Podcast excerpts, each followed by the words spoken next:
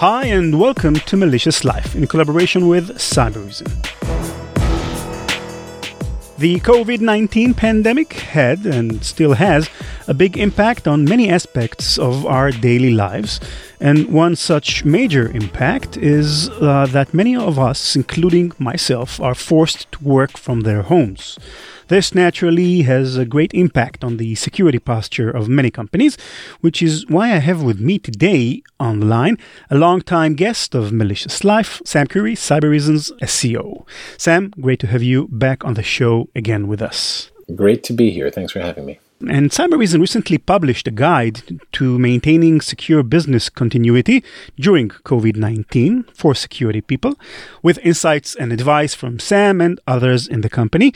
Uh, in this relatively short episode, we'll discuss some of the highlights from that guide and how COVID 19 is impacting cybersecurity in general. If you're interested, by the way, you can find the guide at malicious.life slash remote security. Malicious.life slash remote security. So, Sam, right off the bat, what problems did this radical departure from the quote unquote normal security perimeter highlight? Well, um, I did an analogy uh, almost immediately. I tried to think of something in nature that could be seen as similar. And, and I'm not a biologist, but I, I came up with crabs. Uh, it doesn't sound good when I say it like that, but uh, effectively, crabs have an exoskeleton, and um, as they grow, they shed it, and then they uh, they grow a new exoskeleton.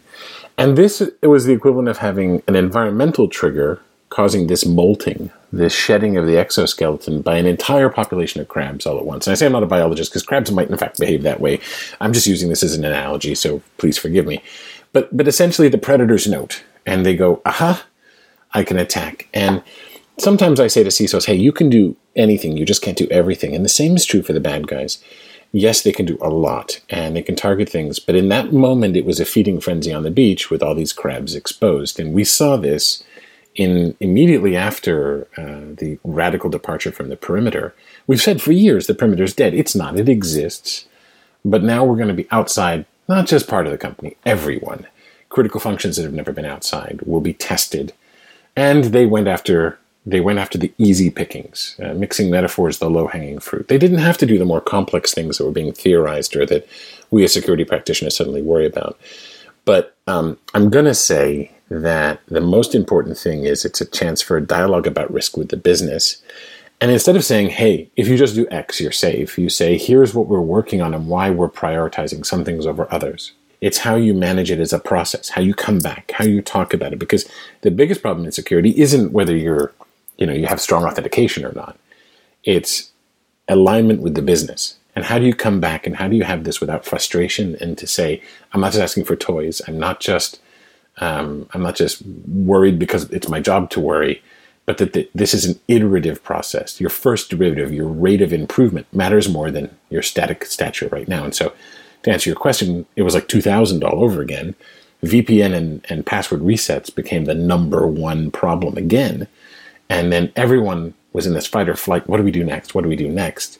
And it's the calm afterwards where you get to test that part of the advice that you give in the uh, in the white paper is, for example, I think it was advice given by Amit Serper, also a frequent guest on Malicious Life, uh, is to have and, the and a good friend, and yeah. a good friend, uh, to have uh, a day of preparation in the company, even if there's no real reason. Mm. Let everybody work one day, full day from home, just to test how the company's business behaves in such conditions. I thought it was a very good advice, something that I wouldn't have done. Yeah. Yeah. The document that you referenced started with a list of things I worry about, not what we sell, because of course we're in the security space, but the, the security the security space is much bigger than what we do.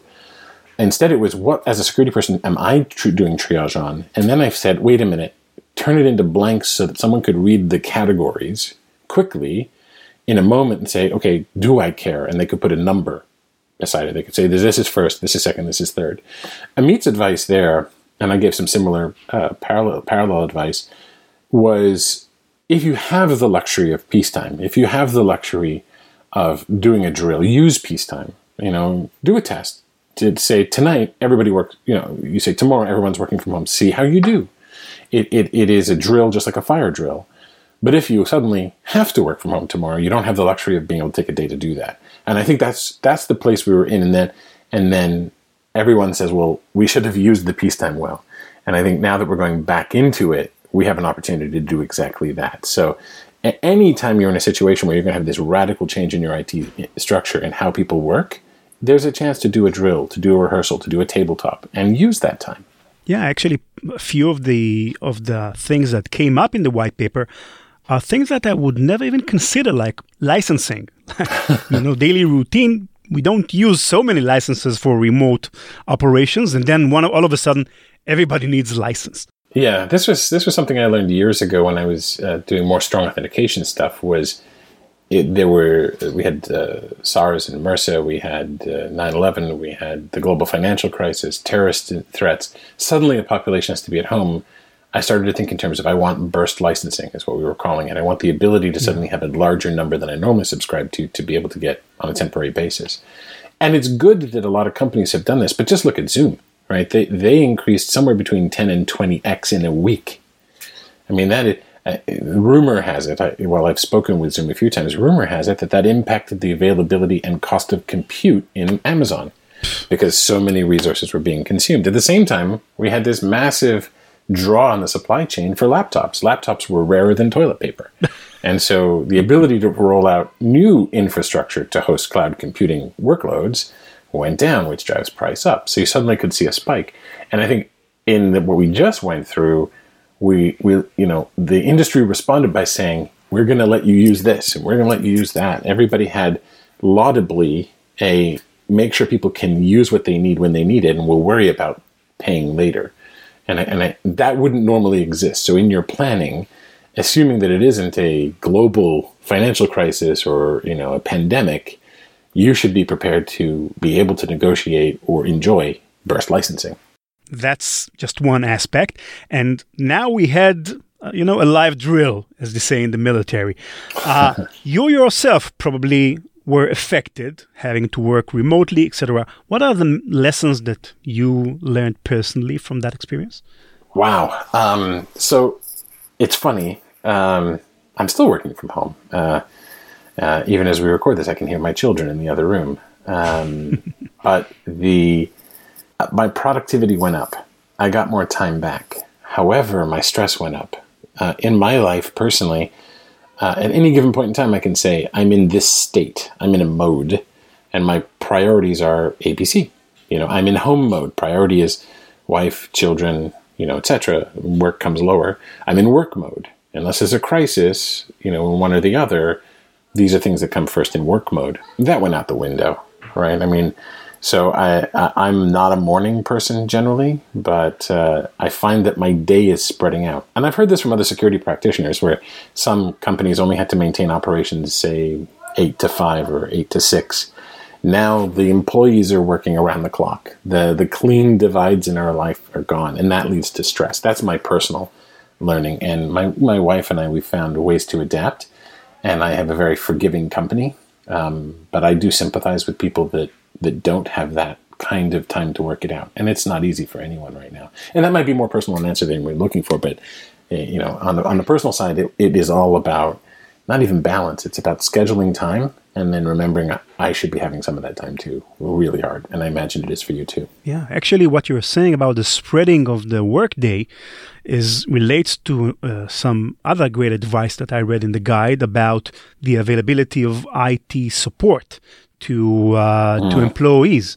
Another thing that needs to be taken into consideration, since people are working in all time, all hours of the day, IT support is super crucial when we're all, always working from home. Oh yeah, no, it's it's IT support. It's also HR support. Uh, you know, and, uh, stressed people make poor decisions. Um, awareness training might fall on deaf ears. Um, and uh, honestly, the baselines in security go out the window. So, hey, normal behavior for a user, you know, during work hours is this: there are no more work hours. Uh, the applications they use are different. The the the productivity went from being they sit down for an hour and use this particular process to they've got four running concurrently and they're on more than one system. So productivity goes up, stress goes up, and um, and then that starts to pay a toll in security and in operations. Maybe it's a bit of a philosophical question, but you think this pandemic will lead to a future world of, you know, more working from home, less traveling, maybe even oh, I'd love better? that. I, I would. Yeah. I would, but I'd also like the kids to go back to school or to summer camp at the same time. Uh, love All them. They love me, but we nobody should be 100% around each other. but I do want to say that uh, two things. First, I'm not convinced of this utopia coming simply because the reason we didn't have it before wasn't that we couldn't do it before. I've heard some people say this acted as a catalyst to accelerate the future, but I'm not convinced of it. I look at the example of World War II. In 1935, there were women in manufacturing in the United States. in 1945, they were dominant in manufacturing. In 1955, there were less of them than in 1935. And there's a bunch of societal reasons. We really need to understand what pulls us to the office. We've had a promise of a paperless office, of a less travel world for years, of remote work for years. I think we will have more acceptance and we know how to do remote work, but a lot of other factors, excuse me, a lot of other factors will go into whether or not that is the new normal. And the second thing is there's a third phase. We've got before, we've got during, and then we've got immediately after. It is not a return to before and it's not a hybrid, it's its own thing. And I'll be specific.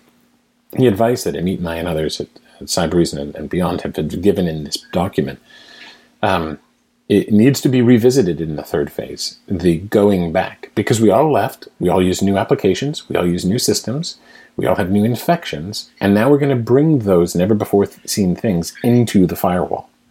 It is a figurative, perhaps, but it is actually a Trojan horse, meaning the things on your laptop, based on your new behavior, the new things you click on, the new things you use, coming inside is a combination that I don't think there's the urgency we had when we went out. So the return is not just a you know a, a, return from Exodus; it is a new state in and of itself, and it demands CISOs and security execs and all execs think about it and look at the risk registry for it as a new state. Don't just say, "Oh, we know how to do this. Everybody back." Create things like clinics to give people help or to examine systems as they come back in, and start your baselines again and start monitoring employee stress in new ways because depending on where you are, certainly in my case, if I go back to work, my kids don't go back to school yet. And that is that is a recipe for disaster because how do we cover all those bases? So you might wind up working from home for a while and it may not be the new permanent state. Yeah, I personally f- hope that it won't be the permanent state because actually working from home kind of dispelled the utopian uh, notions of how fun it will be because it that it's more difficult than it seemed for me personally. Uh, so last I'm, question. I'm yeah, last question, Sam. Do you think people will be ready when this all happens again sometimes in the future? Ooh, uh, thing about crystal balls is uh, very. Uh, it's hard. It's hard to tell. Um, I have done a decision tree because I, you can't maintain the, all the what ifs. What ifs and then come up with a reasonable probability. And I look at the end state. So I say at any given point in time where I have something uncertain, I branch it. Do we go back in within three months? Yes or no. Do we have a second wave? Yes or no. Does the economy rebound in a permanent, lasting way? Yes or no. Um, at the end of it, uh, I'm reminded of something Winston Churchill is is said to have said: "Never let a good crisis go to waste." The biggest problem in security, for all that I sell a detection and an endpoint product in my core business, is not detecting. It's not. it's not um, vulnerabilities. It's not SIEM. It's not fill in the blank. It's alignment with the business. And the way that you get there is by treating security as a process and having a regular dialogue and rolling up the sleeves and getting to know one another. So we should not retreat as security people, and we should take a, as business people, we should take a seat at the table and make sure that we get this right the next time.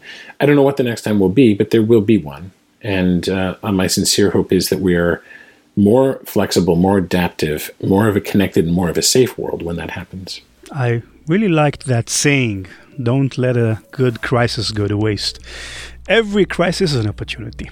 Sam, thank you very much. It's been a pleasure, as always. Uh, again, you can find Sam's and Cybereason's full guide at malicious.life slash remote security, malicious.life slash remote security. And we'll be back next week with the new episode of Malicious Life. So stay safe, everybody. Bye bye.